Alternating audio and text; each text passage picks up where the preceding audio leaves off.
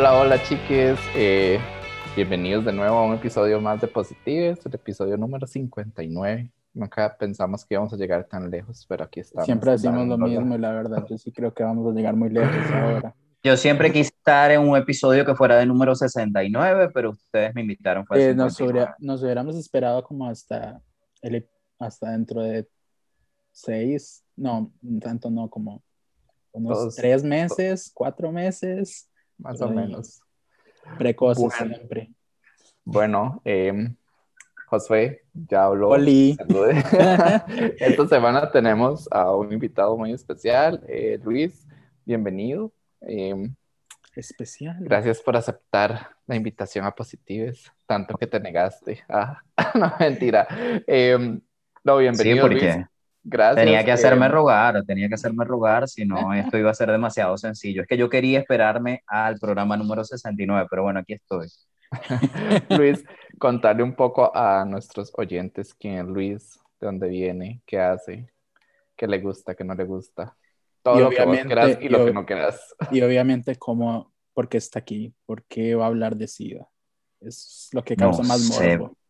No, sí, ¿verdad? El, SIDA es una cosa que causa mucho morbo. Bueno, mi nombre es Luis Guillermo González. En principio, pues agradecerles la invitación a este espacio tan, tan chiva, como dicen ustedes, que de podcast. Decirlo en tan que, tan que tan arrecho, me encanta este espacio que me parece arrechísimo, ¿verdad? Donde se habla abiertamente de, de VIH, de SIDA y de temas que, que, que, son de interés de toda la comunidad, ¿verdad? Más allá del tema de ser un sidoso o no, pues ese tema del morbo también implica que, que uno tiene un interés por saber cómo es la vida de un sidoso, vamos a entender la vida de un sidoso. Claro, nos quedamos como en silencio. Pensé que iba a decir algo más y yo. Oh". Este... Ahí cerraba mi idea. Igual puedo seguir hablando, pero entonces me tiraría toda la hora de episodio yo pues, solo en un monólogo. Hablando, Tengo esa mala costumbre.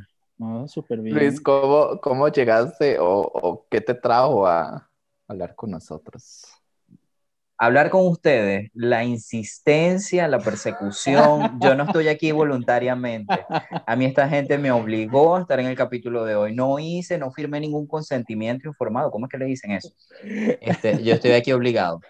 No, bueno, un poco este, estar aquí en este espacio primero es como, como, y representa para mí como esa salida del closet eh, a nivel serológico, ¿verdad? Eh, para hablar abiertamente de, de, la condición de salud y de mi condición de salud en particular, y, mm, y para hablar de, de, de, mi experiencia aquí en este país, que, que para mí ha sido, y como les comentaba anteriormente, como muy positiva, si tuviera que eh. evaluarla en comparación con el país donde vengo, ¿verdad? Ha sido como muy positivo el tema de la migración en unos aspectos y en otros ha sido nefasto, depresivo, eh, al borde del suicidio, eh, y así, ¿verdad? Pero bueno, yo soy muy dramático también, no me, crean, me créanme la mitad de lo que digo. el drama, amo el drama.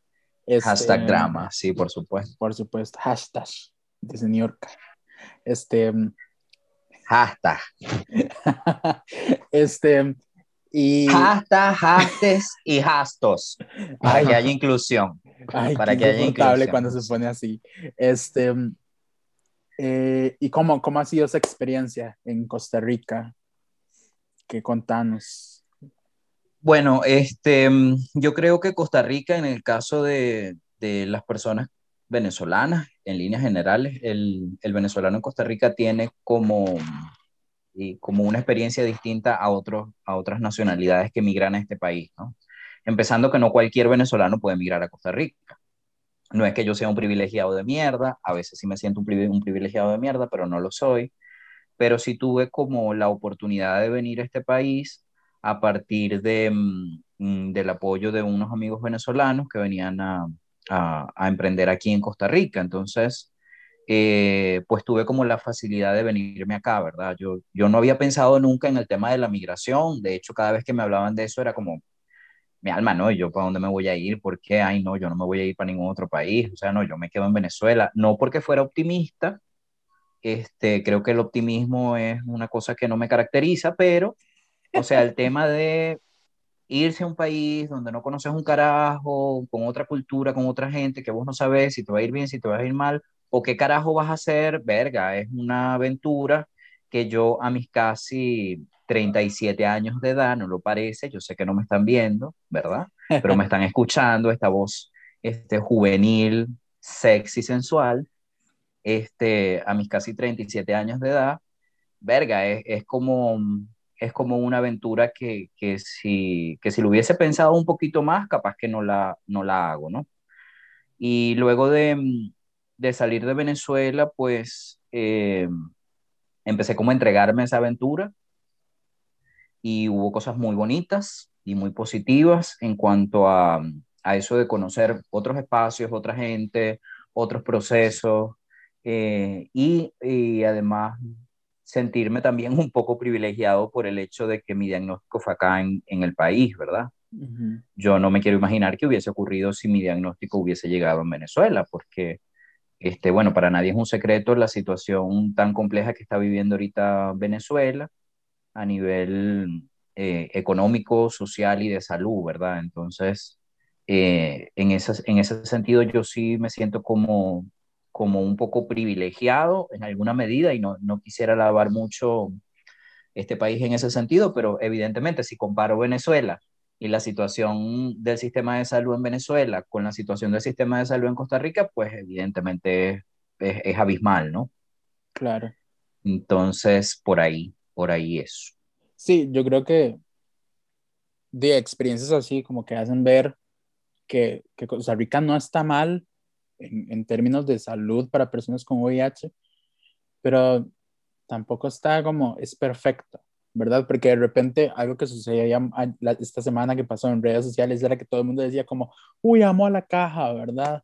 Eh, me encanta la caja, eh, ah, eh, doy todo por la caja, ¿verdad? Y, y de ahí, fuera de varas, el sistema de salud es muy sólido, pero al menos a las personas seropositivas nos continúan discriminando dentro del sistema de salud, ¿verdad?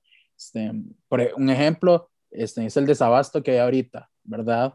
Este, que le entregan a la gente las pastillas, este, y, y pues... Pero, pero no es culpa de la caja, Josué, es culpa de los indios, o sea, del, del, de la gente en India y de los problemas logísticos, es culpa de la vaca, nunca es culpa de la caja, nunca es responsabilidad de la caja, ¿no? ¿Verdad? O sea, y, y, y otra vez, no es por echarle mierda a, mierda a la caja, yo creo que, yo creo que, mm, que en muchos sentidos la caja es una, una institución muy sólida, pero hay cosas que uno, y cuando le toca responsabilizar a alguien, como a nivel de institución o a nivel gubernamental, pues di, di, tiene que responsabilizar a la caja, porque yo tengo aquí en mis manos Eso. la ley la, la reforma a la ley de VIH, ¿verdad?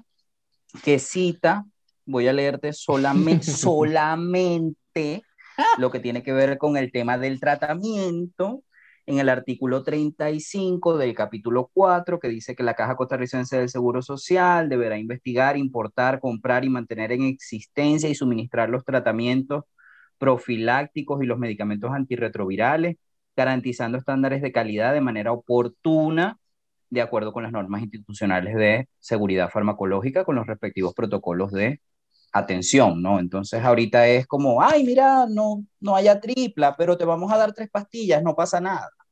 Ajá, como si fuera un cambio de aspirina. A mí o sea, lo que me genera mucho... No es Bayer, no es Bayer, es, es, no sé, otro tipo de aspirina, ¿no? Tómate un Dol, tómate un paracetamol, tómate... Entonces, me eso sí me genera como un poco de ruido, ¿verdad? Uh -huh, no, y claro. lo que está pasando con esto del de abastecimiento del... Lo dije bien, ¿verdad? La palabra. abastecimiento, Marcelo, vamos a ayudar. De, del tratamiento antirretroviral es que ni siquiera le están informando a la gente que, va, que por, por cierto periodo de tiempo se les va a dar el tratamiento eh, fraccionado, bla, bla, bla, sino que simplemente la persona llega a la ventanilla de la clínica, de la farmacia, de donde putas va, y le entregan la bolsita y la gente se queda como, esto no es lo que yo tomo, o no sé cómo tomármelo. Y la gente de farmacia solo se limpia las manos y esto fue lo que tenemos por parte de Es que no hay, es que no, yo vengo del país también en donde en, lo, en los últimos años todo era no hay, ¿verdad? O sea, yo una, a mí una vez me dio amigdalitis y no hay antibióticos. O sea, a ustedes les puede parecer una cosa muy común, pero no tengo dónde comprar un antibiótico. Esas cosas, ¿verdad? En un sistema como el venezolano en este momento son cosas que ocurren, ¿verdad? Y es, y es muy duro. Pero acá, sobre todo cuando uno ingresa, o sea, todo el proceso que es a partir del diagnóstico, ingresar al sistema de salud, ¿verdad? Y aceptar tomar el tratamiento antirretroviral, porque si no tomas el tratamiento antirretroviral, vas a ser un maldito sidoso y te vas a morir. Entonces, tenés que tomar el tratamiento antirretroviral, porque los beneficios van a ser superiores a este, eh, lo, lo, perjudicial, ¿verdad? O sea, la opción es, no tomes el tratamiento antirretroviral, este, sos un sidoso y te vas a morir eventualmente por alguna infección oportunista, porque te dio un ACV, porque te dio un infarto, yo qué sé, ¿no? Igual también hay gente que está medicada y se muere. Este, esa es otra discusión que nos vamos a tener en este programa. Pero todo el asunto y el protocolo que es entrar al sistema de salud, ¿verdad? Que te saquen 500 litros de sangre, que tengas que esperar que además el medicamento antirretroviral no te, da, no te lo da nadie más que no sea el médico infectólogo, ¿verdad? Y no, lo, eh, no te lo van a dar sino a través de la caja, ¿verdad? A través del sistema de salud pública. E incluso que muchas veces... Protocolo. Que muchas veces se condiciona ese tratamiento, ¿verdad? En personas usuarias de sustancias les dicen como, no, si usted no consume, si usted consume, no le vamos a dar el tratamiento, tiene que dejar de consumir, que obviamente no es viable y no es amigable para las personas que consumen el dejarlo de consumir o, este, o de repente el condicionarlo a, a cuestiones de, de, legalidad del estatus migratorio, eh, todas estas cosas jodidas, ¿verdad? Que, que di, viva la caja, ¿verdad? De repente todo el mundo dice eso y, y uno ahí con VIH pariendo. Este, a mí eso me parece muy, o sea, así como digo las cosas eh, terribles, ¿verdad? Que, que, ocurren. También digo las cosas positivas. A mí el tema del, del, acceso al tratamiento para personas migrantes en el país me parece un avance en el papel, ¿verdad? Pero si no fuera por las organizaciones de base comunitaria que interceden por los usuarios, compañeros, que lo tenga claro todo el mundo, sidosos nuevos y sidosos viejos, si no fueran por las organizaciones de base comunitaria en este país, nos queramos o no nos queramos, nos pongamos de acuerdo o no nos pongamos de acuerdo, que interceden a veces en los EVAIS o en las clínicas eh, eh, eh, o en los hospitales, la gente pues dice, le lanzaría un carro porque la primera vez que yo fui al, al departamento de infectología de, al, al, al Hospital México, ¿verdad? me dijeron que no me iban a atender porque, porque yo no tenía seguro. Y no era que no tenía seguro, era que mi seguro no estaba al día. Entonces, yo dije como un lorito lo que me dijo la doctora, maravillosa doctora de apellido Castro de la Clorito Picado, vaya la cuña, esa señora, esa muchacha, pues es una muchacha tan linda, tan bella, menos mal que ella yo sabía decida, pero ella me habló como si yo no supiera. Este, eh, ella me dijo exactamente todo lo que yo tenía que hacer y yo le manifesté preocupaciones como, oye, pero es que yo tengo seguro, pero no lo tengo al día. Ella me dijo, no, porque hay una ley así asado que en el artículo tal dice que este, eh, te tienen que, no te pueden negar la atención, vas a ir a este sitio y tal, no sé qué más. Y yo hice exactamente lo que ella me dijo. Y una señora, cuyo nombre no voy a revelar, porque bueno, o sea, todos cometemos errores, ¿verdad? Y yo el odio hacia ella lo guardo en mi corazón y, y lo llevaré a la tumba conmigo. Pero una señora que era jefa de, de enfermeras ahí simplemente me dijo que no, que no, que eso no era así, que no, que si yo no tenía seguro no me iban a atender. ¿No? Que quién me había dicho a mí eso, ¿no? Que eso que está en qué ley, ¿no? O sea, entonces eso para una persona que está recién diagnosticada es como viejo, o sea, morite, o sea, maldita morite. Entonces es, es muy duro, ¿no? O sea, es muy duro tener que confrontarte con un sistema que tiene todavía sus bemoles. Ojo, no quiero con satanizar tampoco al sistema, porque yo también creo que satanizamos mucho al sistema de salud, ¿verdad? Entonces, ni tan calvo ni con dos pelucas, como decimos en mi pueblo. es cuestión de, de, ser crítico, nada más, pero yo. Así como uno es crítico cuando, cuando escucha cierta canción, cuando escucha música y todo esto, y cuando ve películas, bla, bla, bla, también es ser crítico con el mismo sistema que tenemos. O sea, es un sistema sólido que funciona, pero aún hay muchas cosas que mejorar, ¿verdad? Y son cosas que mejorar que se basan en, en, cuestiones discriminatorias a nivel estructural, ¿verdad? Estamos hablando de, de, de un estatus migratorio, estamos hablando de este, cuestiones burocráticas, o sea, tener o no tener un seguro, te van a negar el tratamiento por eso, se supone que no, pero al parecer lo hacen, ¿verdad?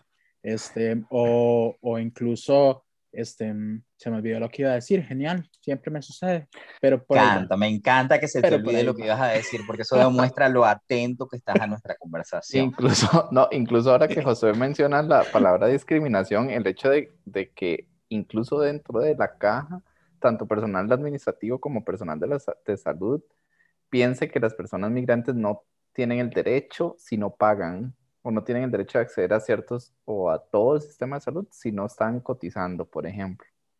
Que entonces creo que, como dijo José, todo es estructural, todo es como muy, eh, pucha, sensibilicemos al mismo personal para tratar a las personas como personas y no como, como pacientes, que eso es lo que... Lo que, pasa, lo, lo, que pasa es que yo a veces me siento muy, muy, muy anarquista también, porque, coño, es cierto, hay que sensibilizar al personal, pero ¿cómo le decís vos a una secretaria que hay una ley de VIH, o una jefa de enfermeras, ponete, ¿no? Por no hablar de la secretaria, que hay una ley de VIH que dice que no me puede negar la atención, ¿cómo pone ella eso en el expediente? O sea, no, eso no, hay, o sea, no existe. Ella no sabe que yo tengo que ir a validación de derechos, ni sabe explicarme. A mí la primera vez que me dijeron, que me lo dijo esta señora nefasta, cuyo nombre, de cuyo nombre no quiero acordarme, que fuera validación de derechos, yo, o sea, fue como si me hubiera dicho, ¿verdad? Yo que vengo de otro país, como si me estuviera mandando para la NASA, o sea, ¿qué coño es validación de derechos? O sea, ¿qué? ¿Cómo? ¿A dónde que voy a ir? O sea, no, vaya a ver si, si lo atienden, vaya a ver si... Y no solo que no te explican qué carajo es validación de derechos, ¿verdad? Sino que no te explican que validación de derechos, ay, qué bonito, claro, ahí te dan un tiquecito y te atienden, pero te cobran absolutamente todo. Te cobran los exámenes, te cobran el medicamento, te cobran la consulta, te cobran hasta el aire que respiráis. Y entonces, verga, jevo, tenéis que explicarle a la gente, a la gente que no sabe porque eh, yo porque soy migrante, ¿verdad? Pero hay otra gente en Costa Rica que a lo mejor tampoco conoce eso, eso, esos temas del sistema de salud, ¿verdad? Porque la burocracia es del sistema, no es mía. Yo simplemente soy un maldito sidoso, o sea, yo simplemente estoy con una situación y, y que, que, debo resolver yo en lo personal. O sea, yo soy el usuario que va a resolver una situación. Se supone que es el sistema el que me tiene que decir qué carajo es lo que tengo que hacer. Claro, se supone. Pero bueno, las cosas no funcionan así. Igual, creo que es, creo que es una buena conversación de, a, la, cual, con la cual empezar, ¿verdad? Este, más que todo para las personas negativas que nos escuchan, que de repente es como, como amor a la institución y es como no. Yo también con las personas negativas tengo mi relación de amor y odio con ellas. Estamos igual. Todos. No te preocupes. Este, pero digamos, como este tipo de personas que son muy, amo la institución, bla, bla, bla, doy mi vida por ella, pero di, es una institución, ¿verdad? Dejemos de verla como es, con este ideal que nos lo vendieron en, en, en la escuela y veámoslo como lo que es. Es un sistema que funciona, se sostiene, muy, que es increíblemente grande y que continúa fallándole a la gente en ciertos aspectos. Y, e, esos aspectos son necesarios de mejorar. Yo, por ejemplo, estoy ahorita participando en un diplomado eh, de salud colectiva y VIH con la Claxo y en, en una de las clases eh, donde estaban hablando del tema de la determinación social, eh, o sea, los determinantes sociales entre enfermedad y salud, ¿verdad?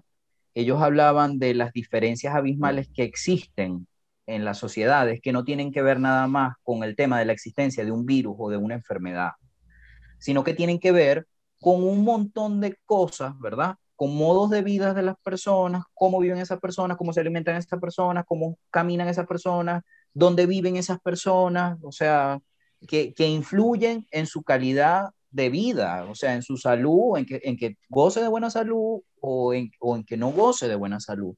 Y lo otro de lo que hablaban que me llamó poderosamente la atención es la diferencia tan grande. Es que yo siento que la gente se, ha olvidado que el, que el VIH, ¿verdad?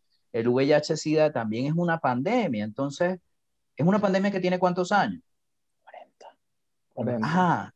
Y entonces, ¿Y qué pasó con esa pandemia? Ay, mira, no, es que no te vamos a dar el medicamento. Ay, el que vos te tomabas, que te tuviste que esperar dos meses para que te lo dieran y que no te lo podían dar sino en la caja y que no te lo podíamos dar si no se sentaba contigo la trabajadora social, el infectólogo y tres médicos más para explicarte cómo te lo ibas a tomar, te lo estamos cambiando hoy sin decirte cómo te lo vas a tomar. Incluso, incluso ya, ya, cambiando un poco de tema, este, vos mencionaste, es una pandemia que tiene 40 años, ¿verdad?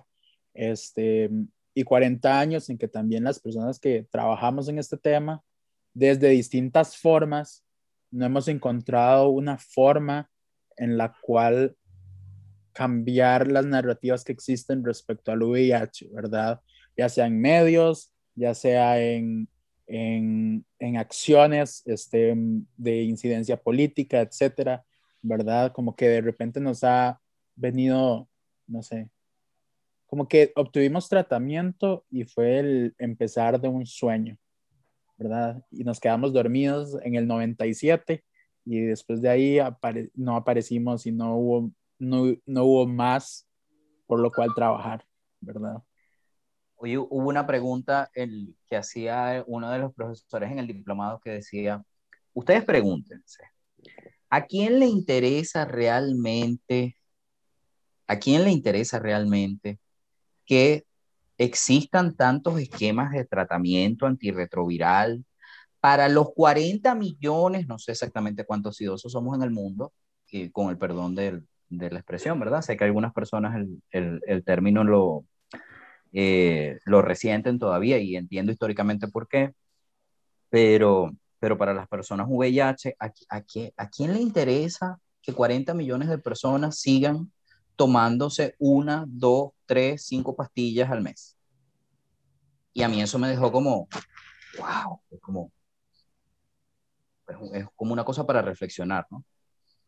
Entonces sí, yo siento que eso que decís a nivel como, como de eso, eso es cultura, ¿verdad? Yo a lo mejor porque vengo del área de la cultura y de las artes y todo eso. Eh, pero a nivel cultural, y nosotros nos quedamos como, ah, sí, mira, ya tenés tratamiento, ya.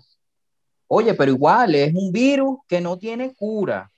No importa, ya tenés un tratamiento, tomátelo.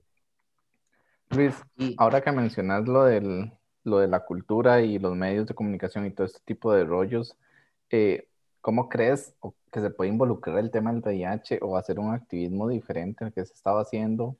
Si es que se puede llamar como activismo, yo sé que no te gusta la palabra activismo, pero... Ay, amiga, same. Yo estoy igual. Pero ¿cómo, cómo, cómo incluir este tema en medios de comunicación? ¿Cómo trabajarlo? ¿Cómo hacerlo? Porque tal vez, que eso lo, lo mencionó Josué, que tal vez hace falta incluso reivindicar ese tipo de activismo, entre comillas, y hacerlo más llamativo aún de lo que, de lo que es ahorita, si es, que, si es que es llamativo, digamos. ¿Vos viste una película que se llama Filadelfia? Ay, qué cáncer esa película. Uy, perdón, sonó todo feo, pero qué No, está bien, pero la viste, ¿verdad? Ah, sí, qué cosa. ¿O la viste, Marcel? No, no la he visto, pero sí sé, sí me la han como, una de las 0,05 personas, sobre todo este, sidosas, que no han visto la película. O sea, en el momento... que es toda trágica y así. pero en el momento en el, que se, en el que se hace la peli, ¿verdad? En ese momento histórico en el que se hace la peli, coño, la película aborda unos temas súper críticos con el tema de la condición de salud, ¿verdad? Em, que hasta el momento nadie había expuesto abiertamente. Entonces, cuando me preguntas cómo pudiéramos hacer para aprovechar más eso, yo creo que iniciativas como esta que tienen ustedes, que es hablar abiertamente del, del, del tema. Eh, obviamente, sí, no, yo se los estamos haciendo bien las cosas y que todo este tipo. No estoy diciendo porque, porque, porque estoy invitado a este programa, porque igual me están obligando, yo esto no lo estoy haciendo voluntariamente. Este, pero iniciativas como esta yo creo que abordan la temática desde otro espacio, ¿verdad? O sea, yo no, yo no desestimo, yo, yo he visto muchísimas campañas y veo, todavía veo muchas campañas de uso correcto y consistente del condón. Este, y yo me pregunto, ¿realmente la, la mayor incidencia, por ejemplo, eh, eh, de VIH, en qué poblaciones está? ¿En qué edades? En población joven ¿verdad? En, en, mariquitos jóvenes, perdón por favor por el, por el término de mariquitos, yo lo digo con mucho cariño, ¿verdad? No, no me malentiendan, igual que SIDA, lo digo con mucho cariño, con mucho amor. Pero yo dudo que un carajito que está en el bachillerato, eh, pues le llame medianamente la atención una publicación de una campaña X, ¿verdad? Sobre el uso correcto y consistente del condón. Me parece que nosotros donde estamos errando es en las estrategias porque no es que está mal, esté mal hacer una campaña. Yo creo que hay que hacer muchas campañas, pero ¿cómo, o sea, dónde está la parte creativa de esas campañas? En el sentido de pensar en, ¿de verdad esto lo va a ver la gente? A mí una, una vez me tocó hacer un, un, taller, hace poco hice un taller de comunicaciones aquí en, en Esperanza Viva, eh, de comunicación estratégica y, y, todos con el tema de la pandemia tenían idea, ay no, los cursos y los talleres vamos a hacerlos por Zoom. Y yo, ajá, ¿y de qué van a hacer cursos y talleres? Del uso correcto y consistente del condón. Mm, ok, está bien. Yo les pregunto, ¿se van a conectar 500 personas a esa charla? ¿Ah? ¿Se van a conectar 500? ¿A 500 personas les va a interesar estar en esa charla? Bueno, 500, no sé, no creo, tal. Si, no, si, si tu premisa no es, ¿verdad? A nivel, a nivel de convocatoria, si no es óptima, no la hagas. Porque si, si tú te lanzas en una actividad con toda la fe y, con y poniéndole el empeño a que esto va a ser del interés de 500 personas, probablemente se conecten 20, 25. A lo mejor llegas a 50 y eres un éxito, que es el 10%. El 10%, ¿verdad? Sí, yo, bueno, yo a veces cuando no tengo la calculadora me confundo. Pero si no partes de esa premisa, viejo, no se conecta a nadie. Haces una actividad por hacer, haces una campaña por hacer, haces un podcast por hacer, haces una página web por hacer, hace, y te gastas un montón de plata, que es la otra parte del asunto. Te gastas un montón de dinero, que es la otra cosa. O sea, así como le, le, le hablo de la caja y hablamos del sistema de salud, pues, o sea, también pensemos un poquito estratégicamente qué estamos haciendo con los recursos, gente. O sea, ¿en qué, ¿en qué nos estamos gastando los recursos? ¿En hacer una campaña por hacerla? yo creo que eso no, ese pensamiento no es como muy estratégico ni muy creativo, ¿verdad? Para no llamarlo estratégico, vamos a llamarlo creativo. Lo más creativo es que le ponen unos, unos ojitos y una carita al condón. Eso es lo más creativo que le hacen. Claro, y le pueden poner unas manos también, ojalá tuvieran, porque entonces, vos sabés, cuando está el tema de la penetración, si el condón tiene manos, a lo mejor, no sé, el placer es mayor. No Dice, sostiene, el maíz agarra. Tiene uñas. qué rico, como dicen aquí, qué rico. Tiene uñas y las, clava, y las, clava, en el pene, entonces, entonces se aferra para no resbalar, sino romper. Perra, qué rico. Ah, como arrastra esa R. Le gusta. Perro, perrito. Pero no, es cierto, digamos, yo he, he, pensado que las campañas de prevención no están funcionando porque siguen habiendo casos nuevos de, de VIH. Si nos enfocamos específicamente en VIH, siguen apareciendo casos nuevos todas las semanas. A mí una semana tres personas me dijeron, Marcel, me dieron un diagnóstico positivo. En cuestión de una semana, tres personas. Entonces, ¿qué es pero yo, te, pero yo te voy a hacer una pregunta muy honesta y a lo mejor le voy a caer mal a mucha gente que seguramente me conoce o no me conoce. A lo mejor me voy a empezar a conocer y seguro les voy a caer mal. ¿Cuántas reuniones ¿Cuántas reuniones, a cuántas reuniones te han citado para conversar sobre el tema de, eh, por ejemplo, los, los las nuevas infecciones de VIH eh, en Costa Rica o las estrategias que vamos a implementar para este, mitigar el impacto de nuevas infecciones en jóvenes? Porque yo he estado en un verguero de reuniones, en muchas, o sea, y las odio todas, por eso es que yo no quiero hacer activismo, eh, o sea, ese tipo de activismo, ¿verdad? No me malentienda, yo no, no, estoy, no estoy en contra del activismo, solo que no vibro con ese tipo de activismo, porque me aburre mucho estar en reuniones de tres horas. Sobre todo en reuniones de tres horas que siento que no son pragmáticas, ¿verdad? Que no, que, que, que, que siento que, que, no sé, que se están yendo como, no sé, en aplanarme el culo tres horas y verga, no, y prefiero hacer otra cosa. Este, mm, entonces, ¿a cuántas reuniones? O sea, esto por poner un ejemplo, no estoy hablando específicamente de que, de que alguna organización u otra no esté trabajando en esta área. Lo que digo es que a veces siento que las organizaciones y las instituciones también, porque yo creo que es un engranaje, todos juntos, organizaciones de sociedad civil e instituciones, gobiernos y todos juntos como hermanos miembros de una iglesia. Entonces, ¿qué estamos haciendo realmente? O sea, ¿quién está hablando ahorita de la vacuna del VIH? Quizás la Pfizer, no sé. E, en estos días salió una noticia que, que la vi por encima y no me detuve a leerla sobre una investigación que están haciendo a partir de la vacuna del COVID para la vacuna del VIH.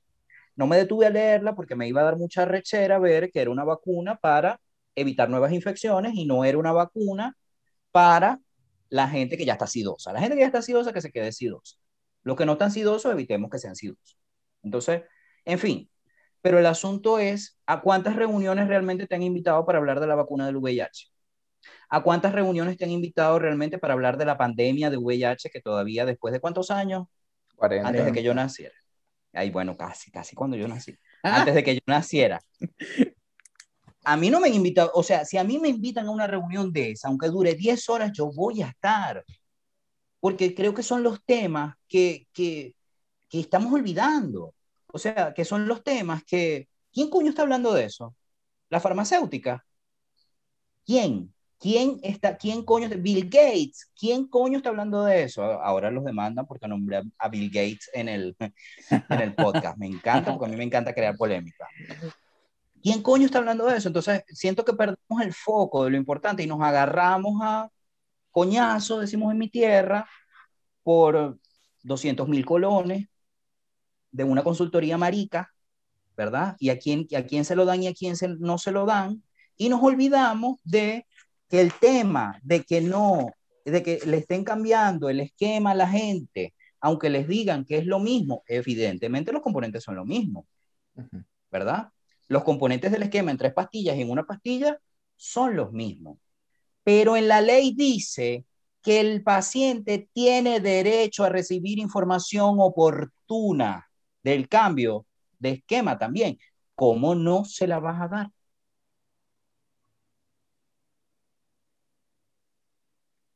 he dicho caso cerrado, ahí le robé la frase, ahora los demandan también porque, porque dije, usé la frase de caso cerrado. Yo creo que algo, algo en lo que el activismo, al menos costarricense, por no decir latinoamericano, de, de VIH, en, lo que se ha quedado es en estos mensajes de indetectable, intransmisible y y se queda este, en uso correcto de condón y listo. Esos son todos los... Y perdóname que te interrumpa, ¿verdad?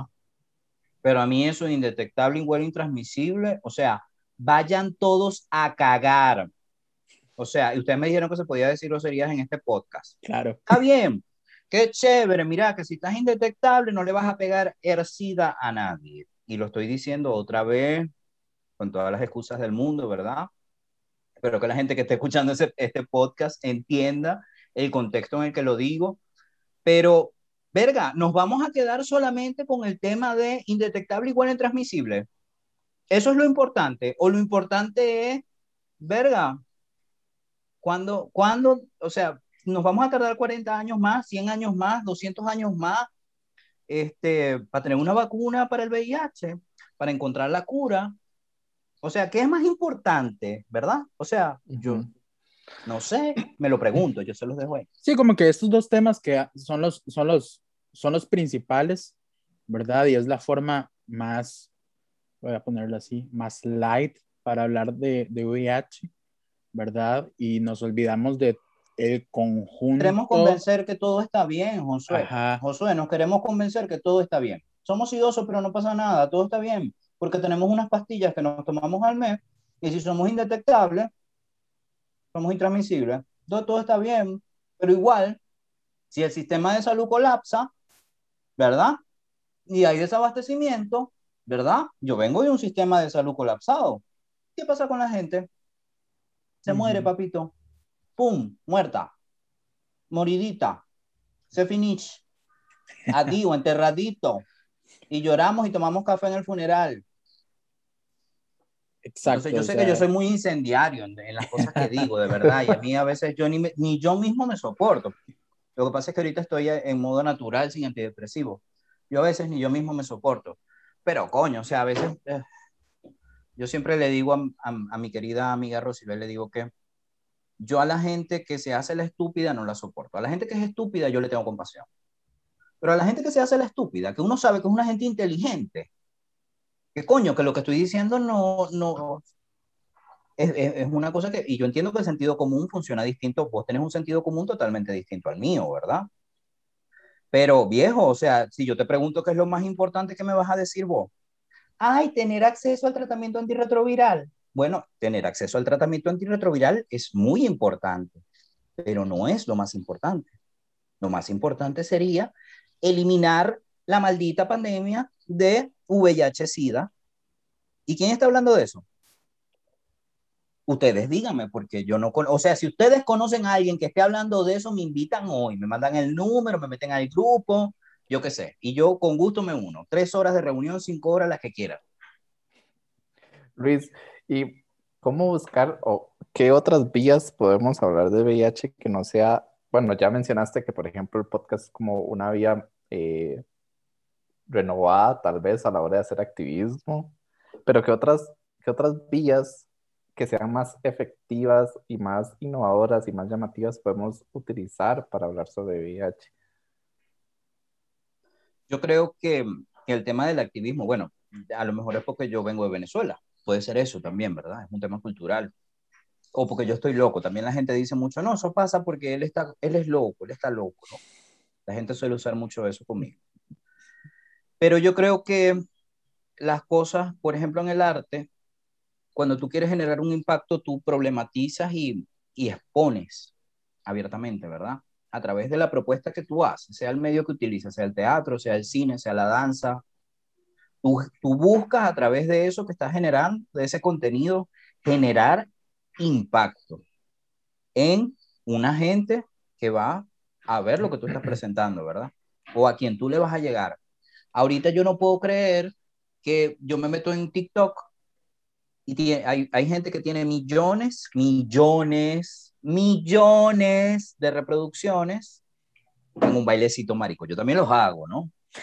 No quiero, no quiero ofender a las personas que hacen bailecitos maricos en TikTok. Me encantan, yo soy fan, le doy me gusta y todo, ¿no? Y los hago a veces. Pero, pero tienen millones de reproducciones. Entonces, eso es una herramienta. Por ejemplo, el TikTok. ¿Quién está haciendo TikTok de SIDA? ¿Quién está haciendo TikTok de VIH? ¿Quién está haciendo? ¿Ves? Los mexicanos. Ah. Por eso que me caen también los mexicanos, los compas mexicanos, esos sí son unos arrechos, chicos. O sea, no solo somos idosos, sino que nos reímos de ese sidoso. Por eso es que a mí me encanta este espacio de ustedes, porque me parece súper lúdico, este, me parece súper distendido además, pero además también implica que yo no me voy a amparar en el artículo, no sé cuál mierda es el, el artículo de la confidencialidad, porque si sigo siendo confidencial, no hablo de la mierda, si no hablo de la mierda, si no hablamos de SIDA, si no hablamos de VIH, no producimos ningún cambio. Entonces hay que hablarlo, viejo, hay que hablarlo, hay que mostrarlo, hay que exponerlo, hay que causar cosas, hay que causarle incomodidad. Al tema de la institucionalidad, yo no le voy, o sea, si, si es por mí, ¿verdad? Porque el tipo de activismo que a mí me gusta hacer es más el cultural y el artístico. Si es por mí, yo no les voy a brindar a esas personas, a partir de mi activismo, un taller de sensibilización. Yo no voy a hacer eso. Yo probablemente haga o una obra de teatro o un cortometraje que exponga descarnadamente la situación de alguien que fue al sistema de salud a través de una ficción que fue al sistema de salud, lo discriminaron, lo vejaron, lo violaron, lo lanzaron de un acantilado, o sea, algo que en mi rama o en mi área produzca algo, ¿verdad? Con el tema de, de, de choquear a veces, porque no, todo, no todas las cosas de las que hablamos son cómodas, ¿no? Y hablar todavía de VIH no es una cosa cómoda. No lo es. Nos queremos decir que lo es, ¿verdad? Pero no lo es, queridos. Por eso existe un artículo de confidencialidad, porque es tan incómodo hablar de VIH, de ITS y de todas las cosas que tienen que ver con, con el sexo, porque todos tienen sexo. Bueno, la mayoría, ¿verdad? Te, eh, eh, todavía es incómodo. Y entonces tenemos que hacer un artículo que diga, coño, tenemos que eh, Claro que tenemos que hacerlo porque tenemos que resguardar la integridad de una persona que está en un trabajo, que lo están discriminando, que lo presionan, que, o sea, que lo estigmatizan por su condición de salud. No, o sea, entiendo por qué está ahí. Pero el problema de fondo no es este, el tema de que la gente tenga no derecho a la confidencialidad. El problema de fondo es que no podemos todavía hablar de VIH abiertamente. No podemos hablar de sífilis, de herpes, de el tema. Yo no me imagino, yo no sé cómo irá a ser cuando, bueno, no, no, mejor, mejor no hablo de esa parte, pero yo no me cómo será, ¿verdad? Tener una hija y aquí en este país, por ejemplo, a las niñas las tienen que vacunar contra el, eh, ¿cómo es que se llama esto? A los 12 años les ponen, les ponen la vacuna del papiloma, ¿no? Y yo estoy segurísimo, o sea, yo quisiera ver un estudio de qué porcentaje de niñas de 12 años en este país, ¿verdad? Están vacunadas contra el papiloma. Y, de verdad no quisiera hablar de eso porque es un tema que desconozco, pero conozco muchísima gente que es como jamás el tema de hablar abiertamente con mi hija adolescente o con mi hijo adolescente de eh, eh, prevención de pastillas anticonceptivas de que mi hija va a llegar un día, mi hija de 15 años, y me va a decir, mamá o papá, yo quiero ir al ginecólogo para que me ponga unas pastillas anticonceptivas. Wow, yo creo que, y todavía en este 2021, la gente que conozco contada. Mm. Claro. Ya no sé. He dicho caso cerrado. Gracias, Luis. De verdad ha estado como muy interesante la conversación. Eh, ha sido como uno de los podcasts que más he disfrutado. Evidentemente porque estoy yo. Eh, Luis, para ir cerrando, siempre hacemos como una pregunta a nuestros invitados. ¿Cuál será? ¿Cuántas veces me voy a hacer la semana? No mentira. ¿Cómo haces? como quisiera, amigo. ¿Cómo haces para recordarte de tu medicación? Digamos, ¿qué método utilizas eh, y qué consejo puedes darle como a las personas idosas que nos escuchan? No sé, honestamente, cómo voy a hacer para recordarme de la medicación ahora que son 50 pastillas y no una, ¿no? Como yo soy nuevo en este asunto del SIDA, yo nunca tomé más de una pastilla. Pero bueno, para todo hay aplicaciones, ¿no? Yo nunca he tenido que tener una aplicación, supieras, yo creo, yo tengo muy malos, o sea, yo tengo muy mala memoria. Yo lo que no anoto me olvido, pero yo no me olvido del tema de ver la hora, no sé, es como una cosa ya como mecánica, ¿no? O sea, no tengo ni, ya a la hora, a las 10 de la noche, por ejemplo, ya yo miro el reloj y si se pasó 5 minutos fue mucho y yo me tomo mi pastilla. Yo el único método que utilizo, no sé, es un método subconsciente, yo me reprogramé neurolingüísticamente, tanto fue la psicosis, porque sí, y lo digo abiertamente, tanto fue el psicoterror de no puedes jamás dejar de tomarte esta pastilla y te la tienes que tomar como te la estoy diciendo yo, que ahora a mí me sorprende que, ay, no, mira, cambiamos el esquema, pero no pasa nada, pues eso es lo mismo. Entonces, en realidad no tengo ninguna aplicación, simplemente yo por alguna razón, chao, y aquí la gente se despide y todo. este, y yo simplemente me acuerdo. Yo, yo tengo ya bastante tiempo tomando más de una pastilla porque tomo este, tratamiento psiquiátrico. Este, y las tomo, tomo el antirretroviral y tomo de las del tratamiento psiquiátrico juntas. Y algo que me ayuda, he notado que algo que me sucede es que me distraigo cuando me las estoy tomando. Entonces de repente agarro el frasco, me la tomo, me tomo una, cierro el frasco y saco los blisters con las otras pastillas y algo me interrumpe y me distraigo. Entonces después no me acuerdo de cuáles pastillas me tomé.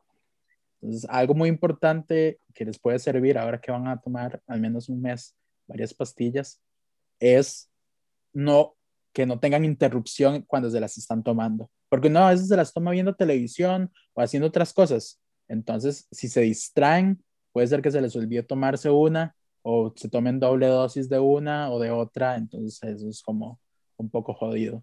Este, y algo que me funciona es, pues, Gracias, Josué, por ese consejo que debió haberme dado la farmacéutica en mi hospital. Gracias a este pod. No hubiese sido por ustedes, yo no sabría cómo mierdas me tengo que tomar ahora tres pastillas en vez de una. Gracias de corazón. Y algo también que funciona es verbalizarlo. Bueno, a mí me funciona. Como llegar, yo, yo los tengo como un mueblecito Entonces, este, llego y digo como, me voy a tomar la pastilla. Y entonces, este, lo verbalizo y entonces ya empiezo el ritual de tomarme la pastilla, porque si no, si no lo verbalizo, no me acuerdo qué sucedió. Este... Ah, eso, eso es como ponerle un check a tus tareas. a mí me pasa con el agua. O sea, yo, yo he tenido mis dudas de repente, pero yo veo mi potecito del agua y digo, no, está vacío, o está por la, más de la mitad. Ah, no, ya me la tomé. Sí, es como tratar, tratar, de encontrar esas cosas. Otra cosa que yo tengo es una aplicación, pero la aplicación solo la uso como para llevar el control al día siguiente y saber, ah, me la tomé. Este, pero nada más. Tal vez eso les dé ayuda a alguien que ya tiene más, más, o sea, más de 10 años tomando tratamiento psiquiátrico, entonces les puede ayudar. No, yo voy de salida, afortunadamente.